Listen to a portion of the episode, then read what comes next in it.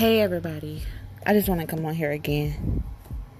Topic is worship during suffering. It's so easy to worship when everything is good, but can you worship when all you see is storms? Can you worship when you don't see the outlook of things? All you see is calamity, all you see is chaos. The most humbling thing you can do is worship during a storm and know that God is in control. We cannot be prideful and because He's still, sorry, not daughters.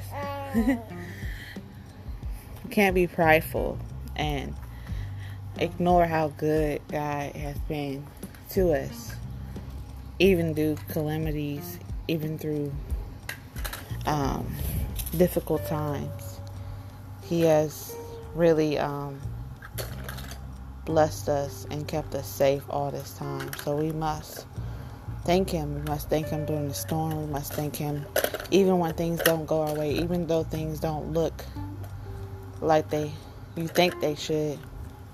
You know, as long as you're in His will, obeying Him and loving Him, you're gonna be okay.